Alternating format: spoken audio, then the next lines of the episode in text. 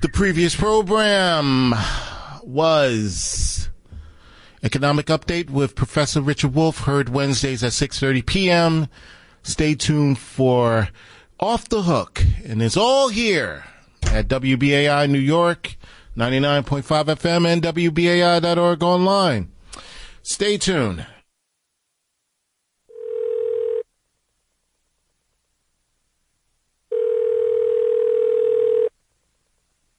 Good evening, everyone. This is WBAI New York. Stay tuned for a special edition of Off the Hook as we remember our friend Jim.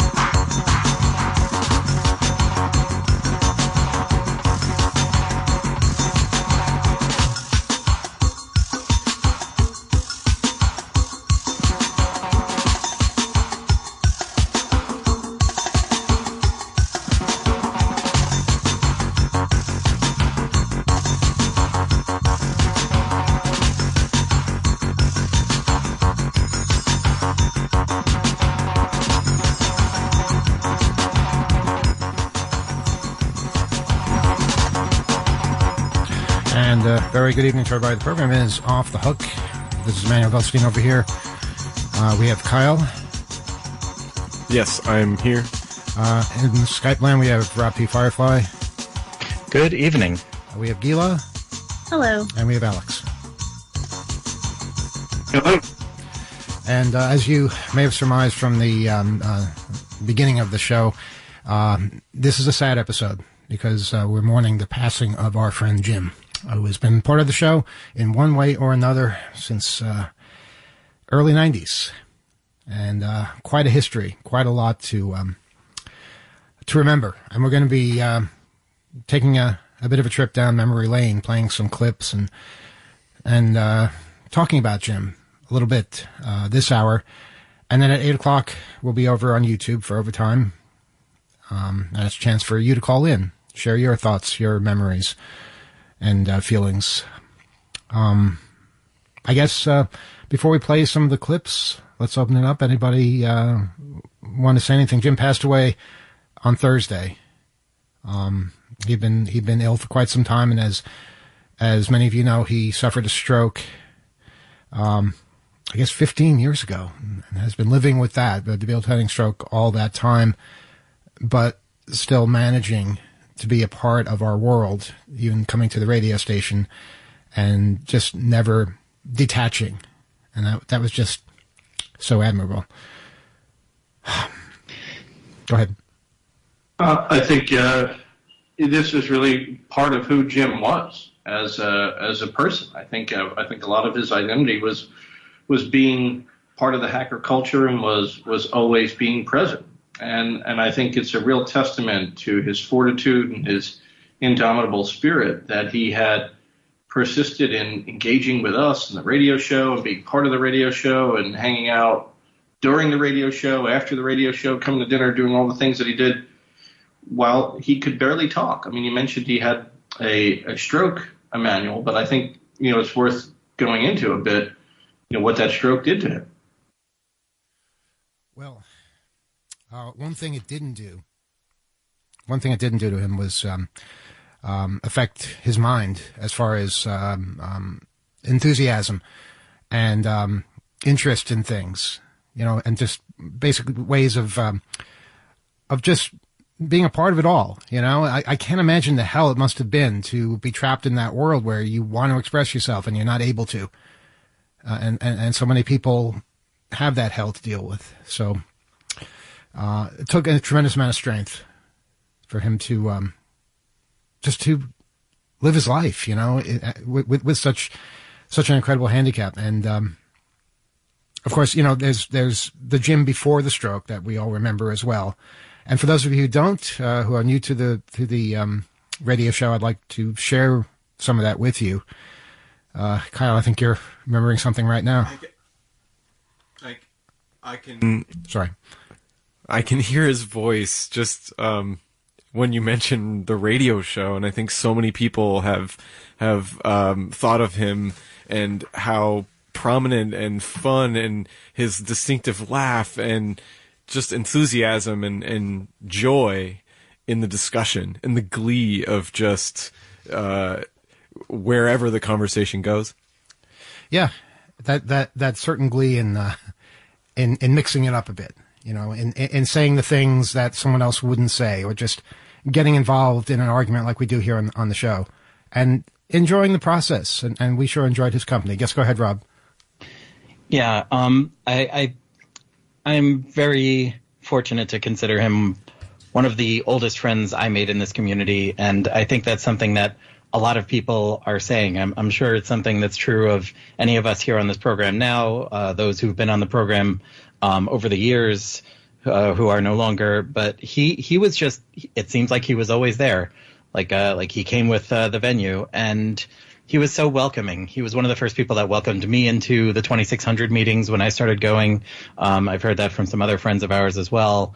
And it was just, he was such a warm and encouraging presence just to hang out with, just to be friends with. And uh, it was it was a pleasure and an honor, and uh, it was it was a joy well, to to spend time with him. Let's let's go over some of that history um, because um, it was an interesting history and it started on uh, April 13th, 19, I'm sorry, um, August 13th, 1994, um, when Jim presented uh, a very controversial talk at the very first Hope conference. In fact, after Robert Steele had given his keynote, um, Jim was the first speaker. In fact, he wasn't known as Jim. He was known as Red Balaclava because he was trying to hide his identity. It was a very very uh, poor job of hiding his identity because he he was about six foot five and and, and very thin, and uh, there weren't any other people like that at the conference. So when he wasn't presenting his talk, it was obvious who it was that had just presented that talk. but that's just part of the wackiness that Jim uh, that Jim personified. Um, he he gave um, a, a, fascinating uh, discussion on on the uh, newly introduced MetroCard uh, to the New York City Transit Authority, and um, at that conference and at the succeeding conference uh, in 1997, Beyond Hope, uh, he was the person um, that basically gave out the information and and talked about the things that uh, that others did not want to talk about. Certainly, others in the MTA did not want to have this uh, revealed. But the first time he came into the station actually was on November seventh, 1995. Um, no, I'm sorry, I, I have this wrong. Uh, May 17th, 1995. Um, and, uh, he's talking about a different, um, a, a, different subject here, basically explaining this new concept known as web pages. And, um, it's also the only time he gave his real name on the air. And you could tell after he did it that he wasn't sure if he should give his real name, but he was just kind of put on the spot at that moment. Let's, let's just go back to 1995 and hear that.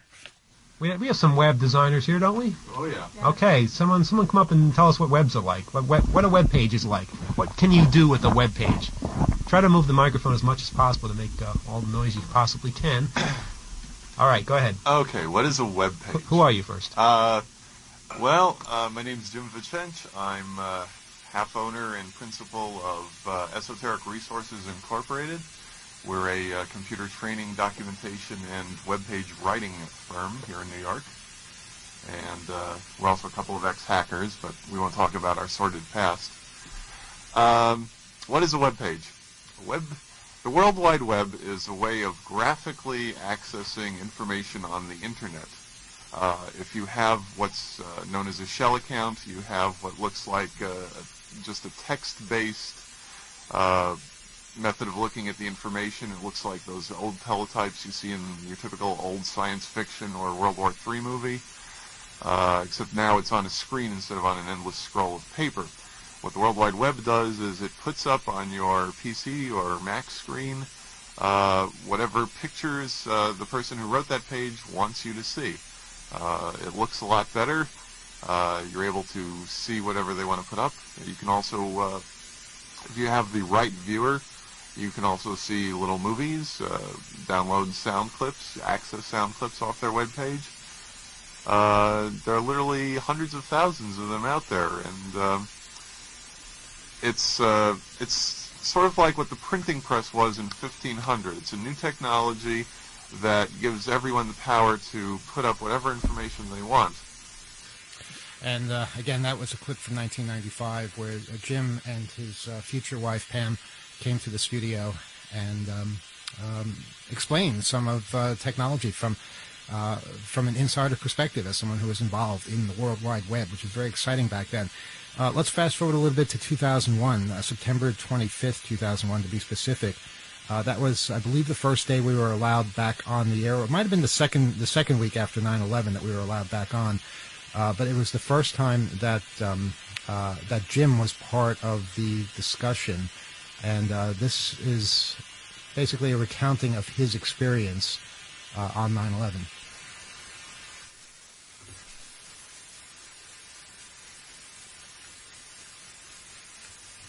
Jim, Jim is here too. Hello. How you doing? You were you were you had a close call on uh, on that Tuesday. Uh, yeah, I uh, I did something I seldom do, which is uh, uh, I went banking at a branch that was not where I normally go. I think I've been there oh, over the last 15 years like five times, but I had to run a couple of errands in Lower Manhattan, and uh, I got off the uh, R train, uh, still the R at that time, at Cortlandt Street. And the funny thing is, I had heard a noise when we went through Rector, and I couldn't place it. I figured it was a train on the other track starting. You know how that sometimes happens. And I get out of Cortlandt Street, just south of the Millennium Hotel. I can't remember what street it is. Uh, the uh, exit I got off was on the uh, across the street, and it's across Church Street from the World Trade Center site. And I get up and uh, I look around. Instead of people walking around, uh, people are pretty much standing still and they're looking up. So, of course, what do you do in that case? You look up. And there's a lot of smoke coming from the top of the North Tower the World Trade Center. And essentially, I said, holy four letter word. Stopped for a minute. Walked the block north to get a better view asked somebody what happened. Of course, you know, sirens are going off and uh, the, the fire and police are streaming in. And somebody says, plane just hit. I said, what? Plane just hit the World Trade Center.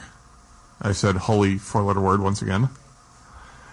And uh, I remembered that Tom Clancy novel, uh, the title of which escapes me uh, from several years ago, which I read uh, the last few pages over someone's shoulder once.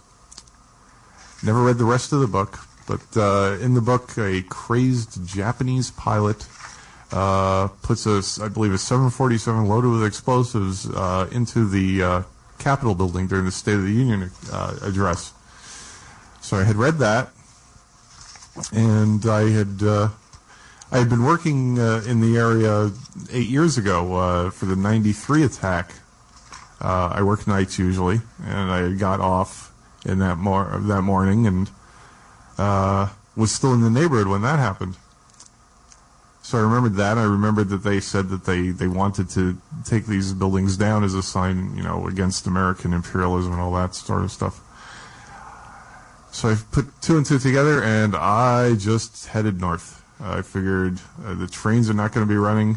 Maybe not now, but definitely sooner or later I'm going to get on them. I'm going to get a few stops. They're going to stop.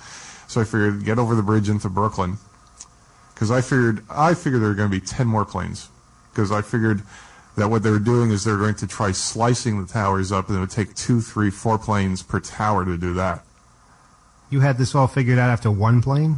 That there were going to be multiple planes, or was this after the second plane? Uh, this was after the first plane. I because I, remembered the Tom Clancy thing, and I looked up, and what you saw was a hole in the thing. You didn't see like the thing teetering like like when you take a chunk out of a tree. Mm-hmm. And I figured, you know, they always wanted to to take the whole thing down.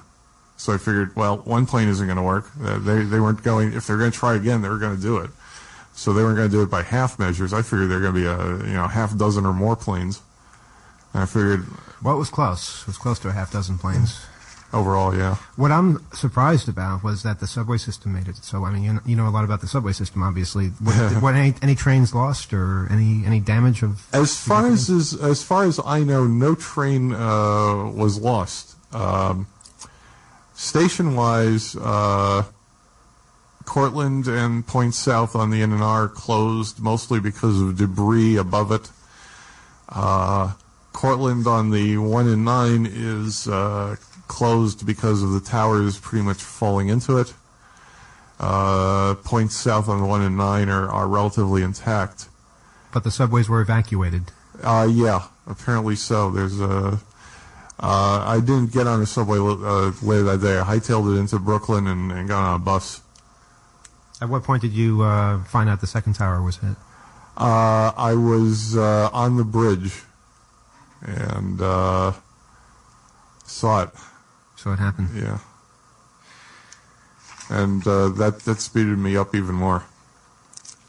We're listening to our late friend Jim, part of um, Off the Hook for many, many years, who uh, passed away on uh, Thursday.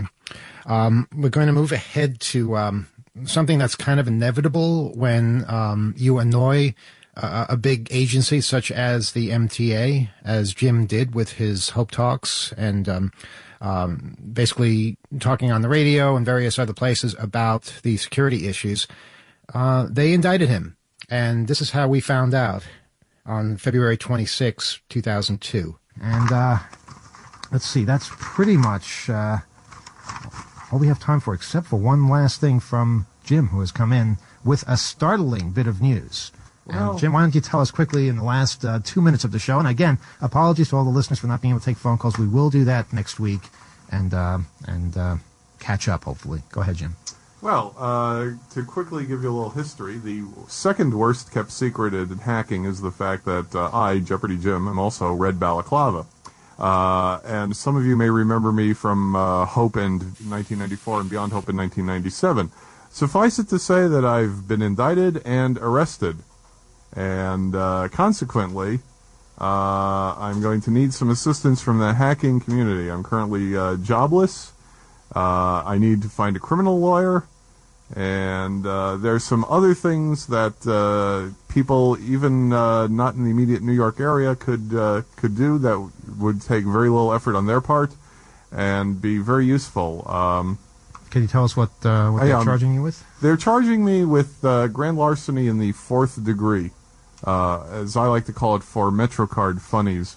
Uh, essentially, uh, I've been a uh, railroad clerk slash station agent for the Transit Authority for some time. I spoke about MetroCards at the Two Hopes, wrote a couple of uh, articles for uh, 2600 magazine.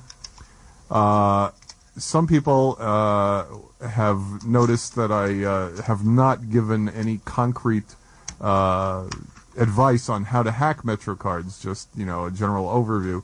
I was very careful to just uh, disseminate what I had picked up from the newspapers, nothing I had picked up in house. Uh, but apparently they're gunning for me because of that. It took them a long time. They never did it directly, but uh, that's the cause. It was 1994. you Yeah. did this the first time. Hey, they have long memories. Uh, and among other things, I want uh, volunteers who are willing to go and listen to old uh, Off the Hooks and make since uh, roughly April or June, May, June of '94, and uh, I have a fairly distinctive voice. And if you can find anything I've said on MetroCards or anything I've said at all, and uh, and write it down, uh, this will be organized. I'll be at the uh, the 2600 meeting this Friday in New York, and eventually get a website mailing list going. To coordinate this, my trial date is the 22nd of April. Now, that was from uh, 2002. Now, this case uh, followed Jim around for the next year or so. And there was this um, really interesting uh, episode where uh, Jim went to court. It turns out that um, he had missed uh, a court date and had not responded in a timely manner. So he was actually arrested and uh, spent two nights in the tombs. Here, um, we learn about this on the radio for the first time. And um, his his remarkable sense of uh, of humor in such a situation, and just um, uh, basically looking for those little things that people who are not hackers would not look for. Uh, talking about history, talking about um, uh, technology, uh, while going through a hellish experience. Uh, this happened on, or this aired on November twentieth, two thousand and two. So were you in, in, in, jail last week while we were on the yeah? We're wondering yeah. what happened to you. Yeah, wow, uh, yeah, couldn't make a phone call. I was, I really wanted, I really wanted to make a phone call, uh, collect to the station. Actually, uh, I, I, had a calling card I memorized, and I had a touch-tone phone. I don't think you can use calling cards from from jail. Uh, well, it, it, depends on what sort of phone you are. Uh, in the original holding cell, yes, it's a regular uh, payphone, uh-huh. and you can call collect. You can use coins if you have them, and really? you can. Uh, now the tombs are down in Chinatown. Right? Uh, they're they're right next to the criminal court building. They're, they're the address is actually 125 White Street, uh-huh. and uh, it's connected via a bridge, uh, nicknamed the Bridge of Sighs after the uh, the famous thing in Venice in the uh, medieval times, connecting the prison to the Doge's palace. The Doge was the head of Venice, and all his political enemies would go before him, and then he'd just send them over this bridge to the prison. You must have spent hours discussing the history and the, the no. inspirations. no, I, I stayed to myself. I figured that was uh, much safer. Yeah, yeah. Well, that's horrible. Uh, so two nights they, yeah. they kept you there. Uh, any anything happen that uh, worthy of note other than being bored to death? Uh, a lot of bored to death. Uh, things things that a hacker mind would see inside the tombs that perhaps we might appreciate. Yeah, I, I, I was I was trying to think of that. There's uh, there's not much. Uh, I I, I, I, believe that uh, I have a greater appreciation for anybody who's been in prison or jail or worked their way out of prison or jail. Mm-hmm. Because I was looking around just for the hacker mind, not intending to escape. I figured I had enough trouble just missing a court appearance. Imagine the trouble I'd be in if I escaped. Uh, just looking to see how feasible that was, and that was pretty damn unlikely. So all these guys who take a spoon and chisel through over six months or two years or whatever, uh-huh. amazing. And this is just for missing the court date. Oh yeah, well, it for showing up and saying that you missed the court date. Well, no, no, no. It was uh, not getting back to them in the time that they wanted. Obviously, on my lawyer's part. Uh-huh. Uh, and like so, I said, it gets worse, of course. Okay, do you want to talk about the worst part? Oh, sure. Let's only, talk about. Only the... have an hour. oh, okay. Well, make it really quick. Yeah. My lawyer, who is not happy with the fact that I, I haven't paid him aside from the initial uh, amount, is now taking himself off the case.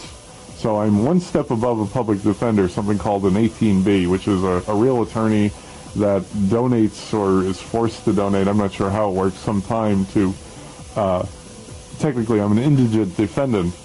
Uh-huh. So, uh, so I've uh, I've gone down in the quality of uh, of my counsel, and I have. Well, you, you, can't have been too high in that regard, anyway. Being winding up in jail, you know, they, they that, that's a good point. Yeah, can't get much worse than that. Uh, that it's supposed to keep you out of jail. Well, yeah, but on the other hand, uh, like I said, it's my responsibility. If I had just read the damn piece of paper right, I would have made the appearance the day yes, before. But, but you see, when you have a lawyer, they're supposed to also call you and tell you, remind you of things. I, I, I appeared in a deposition last week for the whole D, DeCSS case yet again in front of the DVD Copy Control Association. And I was reminded constantly by my lawyer that uh, you have to be here at this time. You we know, have, take have, this bus to get there. We have one key difference. You're able to pay your lawyer. Well, actually, that's not entirely true, but uh, we'll we'll get into that. Uh, it's, it's, it's, some other time. It's well, it's a it's a special case. It's a special case. Oh, okay. And um, whereas me, I'm just another peon in the system. So that should not enter into it. Payment should I, never I be that. just like with medical care. Payment should not. I mean, a lot of things should be, but you and I know that they're different. Mm-hmm. But mm-hmm. this is this is what I mean when I say that certain things should not be treated as commodities. You know, you should be you should have the right to legal, uh, competent legal uh, representation and to competent medical care, and uh, you know all that. But I'm just going to get off on this. Uh, you know, my my my vision of the world, which you probably disagree with, which is somewhat rather, rather ironic. Uh, yeah, yeah, it is, isn't it? And that again from uh, November of t- 2002. Just an example of how Jim was somebody you could just talk about anything with and, and talk about anything with for hours and hours and hours. He made it all so interesting. His um, legal problems came to a culmination February 5th, 2003. Let's, let's listen to what, um, what the conclusion was. Um, has there been any developments with uh, various uh, issues? Oh, oh, yeah, we have we have uh, as you know Jim sitting here. He's got some news. Okay, let's hear it, Jim. Well, I've uh, joined joined the ranks of the. Uh, uh, well, I'm now a felon. Let's put it that way. Wow. Yeah. Join the club. Well, I can't talk to you about it, wait a unfortunately. minute. You can't, you can't, if you're a felon, you can't talk to Bernie S anymore. Ah. All right, Bernie. From now on, direct your comments away from Jim. All right. Face the other way, I guess. And Jim, I don't know if you can re- respond to things that Bernie says to us, or if we have to repeat everything for you. Oh, I think I think I can probably respond to things. I don't think we can direct things at each other. That's the thing. Okay. Well, then you, you two are no longer speaking. That's, uh, uh, what, what other? and, and how long? How long on? Uh, how how long will uh, Jim and myself be on uh, non-speaking terms? I wonder. Uh, Jim, I wonder how long this uh, this will last. uh, well, already it's way too long for the show. Uh, well, I get sentenced uh, i i towards the end of March. Uh, I've, uh, I'm going to do five years probation, no jail time. Wait, I, I have a question though. Uh, are you not a felon until you're sentenced? I've already pled. Yeah, but um, Oh, that's a good question. does somebody know? I mean, are you considered a felon after the sentencing date or before then? You mean Not a he's convicted felon. he's, he's pre-felon? Well, Felon, felon to be. oh, gee. Well, Because if, it's not, play if the safe. conviction, if the if the sen- if, if you haven't been sentenced, then it, I don't think you're convicted yet. Oh, okay, then we can talk. Well, we, uh, better, uh, we better get five years worth in since I'm quick. since I'm a felon to be, I, I I wonder if I can get a registry someplace like Bloomingdale's. Oh, that's bride to be. Oh. Oh boy, that, that was something. You, you know, he just injected humor into every situation. There were so many, so many instances where you know it, he could have been negative, and um, he wasn't. He wasn't. Is is that what you guys remember uh, from Jim? Absolutely. He was he was always no matter what he was talking about, he always had a, a sparkling sense of humor about it, even when it was like how miserable things were for him personally, like in this case. And man, I I I had so many of those long conversations about anything with him. You could just talk to that guy forever. Absolutely, absolutely. Oh, and um, uh, Alex, I want to ask you, since you're a lawyer, let's let's settle the question that that uh, Jim was raising in that last excerpt. Are you a felon before you're sentenced, or are you a felon at the point that you plead? I, I have been thinking about that. I think that you'd be a felon at the point that you pleaded, because you you admitted to doing the crime at that particular point. You had to allocute, and assuming your plea was knowing and voluntary, you committed you you essentially just admitted to committing a felony, which would therefore make you a felon. So um, I think you know, almost, you know, tautologically, in in a sense, it uh, you would be a felon at the time of pleading. However, I can also understand the argument that it, would be a conviction type thing. Okay, It- we, we're gonna we, we're gonna we're gonna wind up uh, Yeah, getting, go on, getting on a sidetrack here, like we always do. Uh, But but this show I- is about Jim, so let's let's let's just yeah, I, I do want to say something about Jim too, though, which is um, just listening to these recordings. It's so amazing to hear his voice again. It's really, really fantastic. I mean, you mentioned this at the be- at, at the outset of the episode that it was 15 years ago that he had a stroke and lost his voice. I was really looking forward to tonight to hearing Jim's voice, and I didn't. Uh, I think I underestimated how good it would feel. go ahead, Gila. Yes, I didn't know Jim before. I didn't know any of you until six years ago. So I never heard Jim hold force like this. So having the opportunity to do so tonight is just so amazing. And if I could say, I'm also enjoying watching all of you listening and watching all of you remembering our friend. And this is this this evening is moving on so many levels. Well, put on your seatbelt because we're about to delve into Jim's conservative leanings, uh, which was no no end of entertainment for for many of the listeners, uh, and of course, um, uh, fodder for all kinds of spirited discussions. Um, here, uh, it's April 9th, 2003. The second Gulf War had just begun. It was a magical period. we, we had some really rousing discussions with differing opinions. And here, Jim explains, uh, well, he defends his position, explains why he takes the views he does. Take a listen. Oh, wait a moment. wait a moment. As, as an ex chemistry major, I'll tell you just one thing, which is that you can easily make uh, nerve agents out of pesticides. Okay. What, the Iraqis aren't supposed to have pesticides now? No, no, but if they have an outlandish amount of pesticides and no pesticide exporting industry, then you get suspicious. Okay, I'll give them the benefit I think it's a bit of a reach. I mean, you no, know, it's we- not a bit of the reach. If you want to hide it, you you build up your own pesticide industry. Oh, no, but but this wasn't a farm. Jim. it wasn't an agricultural area where they tend to use pesticides. Yeah, I'm, I'm, like I said, I'm willing to say it's a maybe. But the point is, I, I look at it this way. I'm a black man who lives in Harlem, and I have seen police officers do what they had, what they wanted to do to get what they needed to get, which was numbers. You know, and um, I, and on a larger scale, United States Marines and the people, not the Marines, the, the grunts, so to speak, but they have people who are over them who give them orders to do X, Y, Z, A, B, C, and they're going to follow just like the police officer in the street. Now you're going to find, you know, like that article you you you uh, you read about the pe- you know the they found pesticides. And even that gentleman who's in, as intelligent as he is you know because I don't think he'd be around you if he wasn't you know for him to say well we can get some pesticides I'm a, uh, and he he prefaces it with that he was a chemistry major and that you can make pesticides but you know you found this on a farm you know in, a, in an agricultural area and even he is buying into the propaganda so that means his Whoa, brain cells whoa, were- whoa, whoa, whoa! were- That's were- twice. were- That's twice you've you've accused me of of of justifying the administration's position.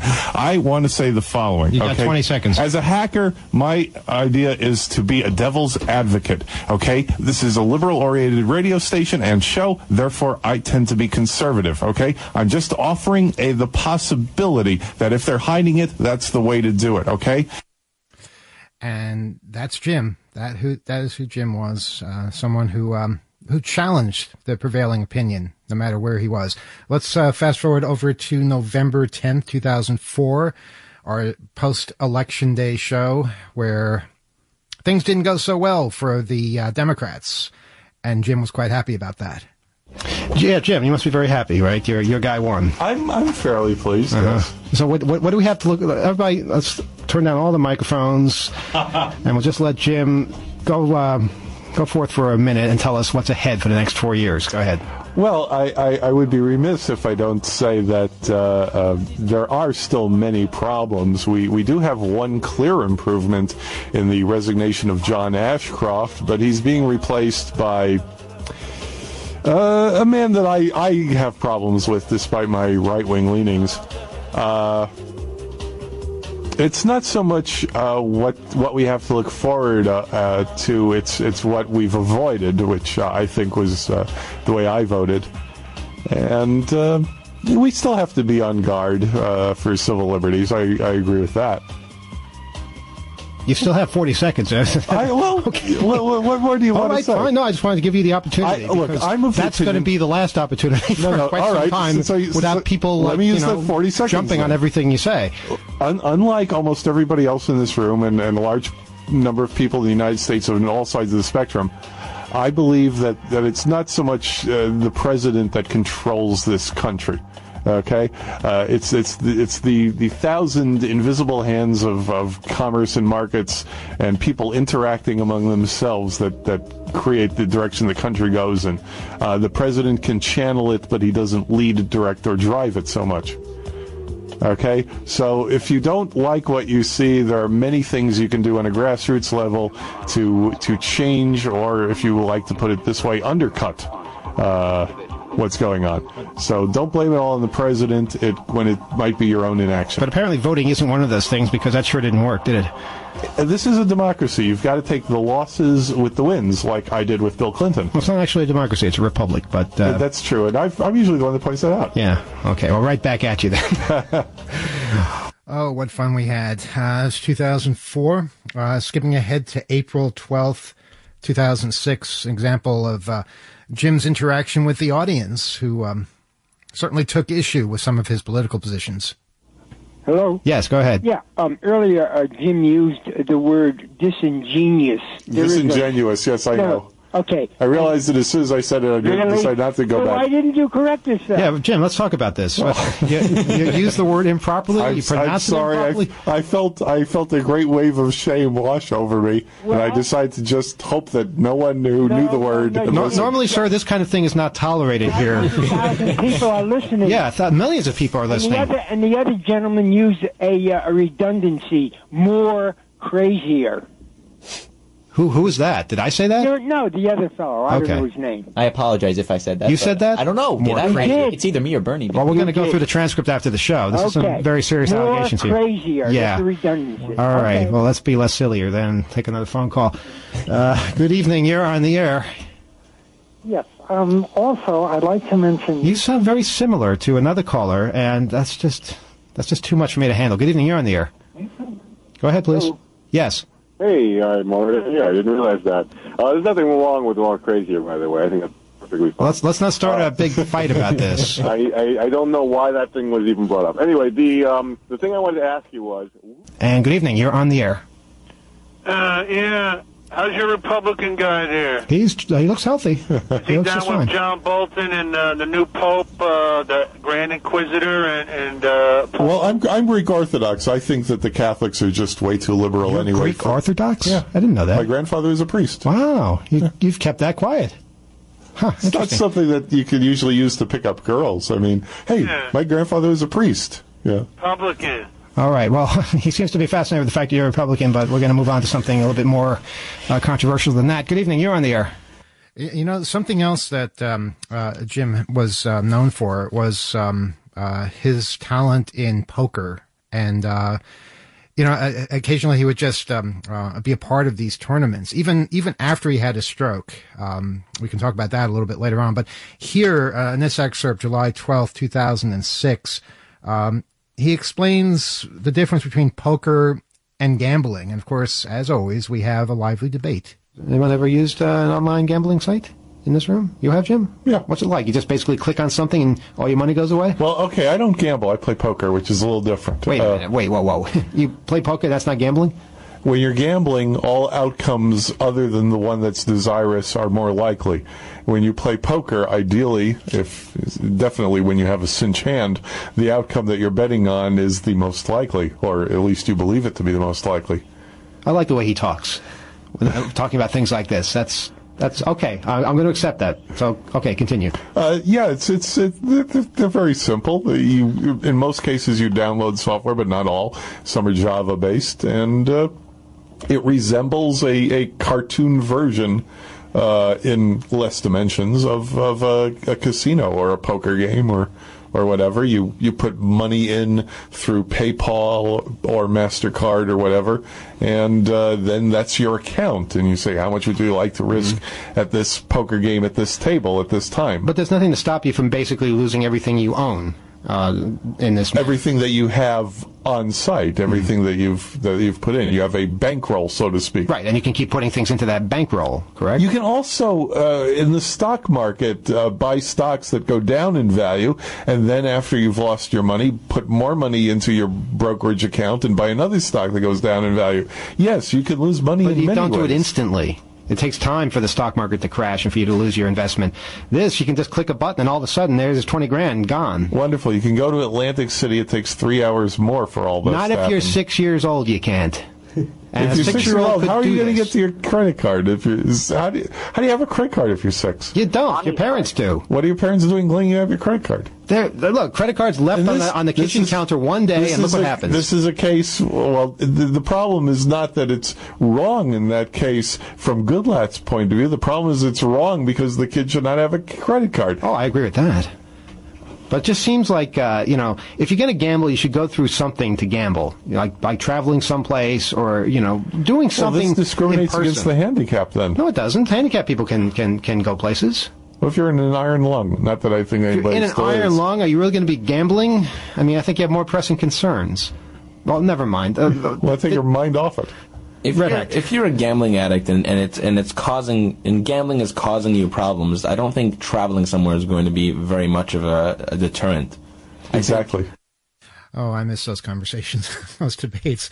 All right. Sadly, uh, this next clip is our last clip of Jim before his stroke. Um, this uh, show aired on May 9th, 2007. And um, it's particularly interesting because he reveals how he found out about Off the Hook. Uh, you can do it on the internet, but it's not the same thing when you have a 50,000 watt radio station in the middle of New York City and you're able to get uh, people from all over just tuning in in their cars. I mean, that's the coolest thing in the world is getting somebody who has no real interest in the hacker world getting turned on to it because they happened to turn on the radio at the wrong time and get us. Yeah, you know, a lot of people are dialing the radio dial looking for something interesting and find us. In fact, I'm one of those people who accidentally came upon this station. Wait a minute, wait, wait. You mean you're here now because you accidentally tuned, here- us, tuned I'm- us in? I'm here now for a lot of reasons, but that's one of them. So, I mean, basically, we would never have met you, Jim, if, if we hadn't been doing a radio show and you hadn't turned on the radio. Exactly. Uh, The show, the show that I first heard Mm-hmm. was ironically the one before the first Hope, where you were saying, "Is anybody from the MTA listening and knows anything about MetroCard?" Oh my goodness! Well, we, we can try to find that moment. I think we've played that. Have we played that? We've played that. Okay, well then we can find the moment where we played it uh, again. That would be fascinating. that, that must have been a pretty historic moment right there. Three calls on the line: 212-209-2950. Which by the way is still the number that you can call to pledge support to this amazing radio station here at WBAI. Um, our last clip of Jim is when he returned to the radio station um, just over a year after his debilitating stroke, um, only uh, a couple of months after the excerpt you just heard. Um, this is November 12th, 2008. And good evening to everybody. The program is Off the Hook. Emmanuel Goldstein here with you on this Wednesday evening. Joined this week by Mike. Hi. Down in Philadelphia, Bernie S. Greetings from Philadelphia. Looks like Voltaire over there. Hello there. Other side of the room we have not Kevin. Hello. Rob T. Firefly. Good evening. And special surprise joining us on the uh, middle part of the room. Jim, welcome back. How you doing? Uh, well, better, much Yeah. better. You came here on your own, and well, and it's not uh, no, no need for an all points bulletin. He he's in a better place now. He's uh, in, a, in a place where he can actually come and go, thanks to uh, uh, the tireless efforts of, of many people. Bernie, uh, you certainly not the least, and advice from some of our listeners. Uh, Bernie, you want to tell us something about uh, uh, Jim's um, position now, where he can go and stay and things? Oh, I understand uh, Jim was successfully moved this morning from uh, the nursing home in uh, in Brooklyn to a uh, an adult uh, facility in uh, Brooklyn, Queens. And uh, Jim, I hear uh, that there's a there's a computer there with uh, that's online. You can. Uh, I don't know, but I don't know. Yeah, that's what I've been told. And uh, here there's a good library there, and uh, and the most important thing is you have the freedom to come and go. So And the first thing he did was was come here. so, so he's got his judgment back. That's that's certainly uh, uh, an important thing. No, no Congratulations, question there. Congratulations. Yes, Thank you. welcome back. So so good to see you again, and uh, you're looking better than ever. Thank you. Gonna miss him. Yeah, I I just um basically met him a couple of years after that, um, and he was in the studio many many times, uh, sitting next to me, joining in on the conversation. Sometimes uh, he'd even nod off a little bit, and I'd, I'd I'd give him a little poke, or he'd he'd look over when we were talking and and uh, get back in the conversation and just you know listen. I think he he just wanted to be there with us, listening and um, it's weird for me be- because all of my previous radio listening to this show um, was stuff that included him, and so I knew him Mhm. like as well as anybody who's listened to the archives of OTH, and and um, it was just really um, kind of cool over the years to help him. He tried so hard. That same joy and enthusiasm. Um, uh, when he had something to say or he was writing something down, he would use a pen and paper a lot. Um, he would be emphatic about creating understanding, and I love that. Like that's my favorite thing about communications and storytelling and my own um, uh, never-ending uh, diatribes that I won't ever shut up sometimes because it's it's just I want to understand. I love human understanding when people connect, especially when we're traveling, when um, we're meeting other hackers and you know speaking about common things and so forth. But he he would be so emphatic, and he would even laugh and have that sense of humor at his own difficulty mm-hmm. trying to get you to understand exactly what he was talking about. So as you'd be learning about something he's telling you, he'd be, he'd say right, or you'd say like, yeah, and like, exactly. Well, you'd just- feel stupid for not getting it. You Yeah. know, he, he- and, and he would, he would, he would write things out and there'd be like a letter missing and you were supposed to fill in the letters. Is, is that, that's Jeopardy, right? Is that how Jeopardy works? And, and, and you might have heard him being referred to as Jeopardy Jim or referring to himself that way. That's because he appeared on the TV show Jeopardy.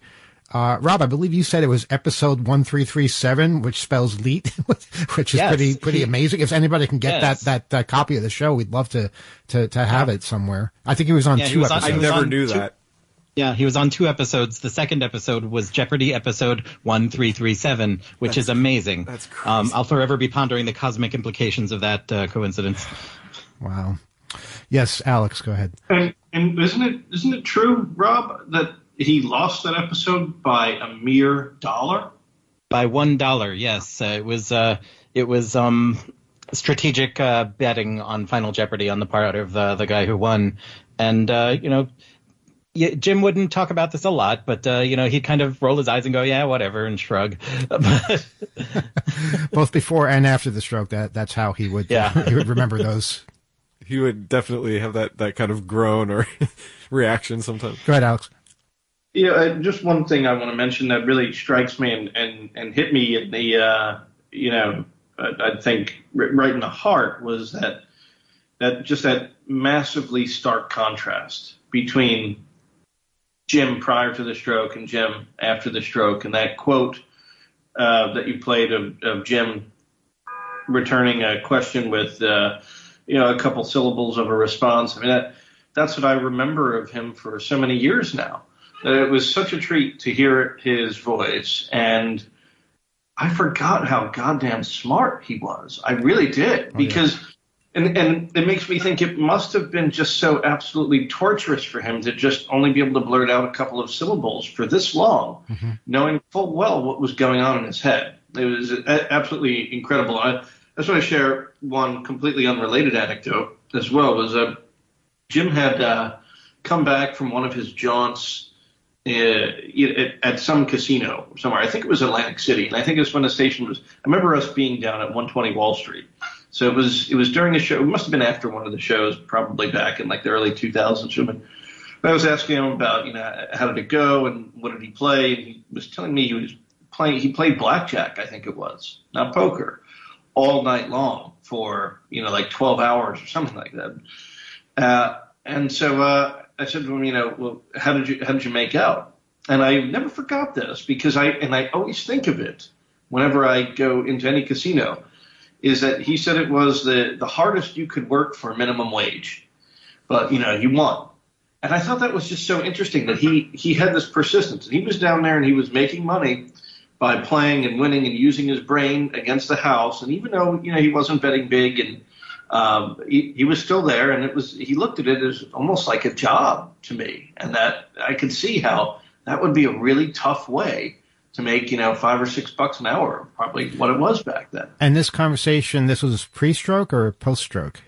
No, this was pre-stroke. Because after he had his stroke, uh, one time he, he, he just ventured out on his own and scared the crap out of everybody because he just disappeared. Nobody knew where he was. He went down to Atlantic City and he was gambling and he, he, he still had that and, uh, he just took it. He just went down there and did that for himself and just came back casually, you know, while the rest of us were putting up signs on, on, on, on, uh, on lampposts and things like that. Now, um, we only have a couple of minutes left, but we are going to continue on YouTube on channel 2600 or click on the link that's on the 2600.com webpage.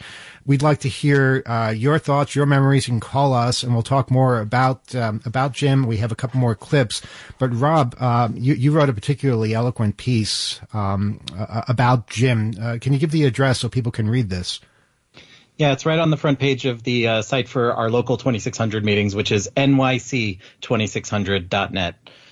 and there's some great pictures of him from over the years, and uh, just a lot of a lot of thoughts and a lot of links. There's a link to a New York Times front page story that he was in. Um, it, it, it's uh, it was difficult to write, but uh, fulfilling. It's beautiful. Yeah. It is utterly a beautiful remembrance. It absolutely is. And uh, if if you have pictures of Jim you want to share with us, please email us oth at 2600.com or if you have memories that you'd like to share as well. And also, if you'd like to come to the 2600 meeting, which is this Friday um, at uh, Citigroup Center on 53rd and Lexington, um, all the info is right there too. NYC2600.net. A lot of us are going to be sharing our remembrances of Jim. Yeah, the meetings, he went to so many of those, was such a part of them.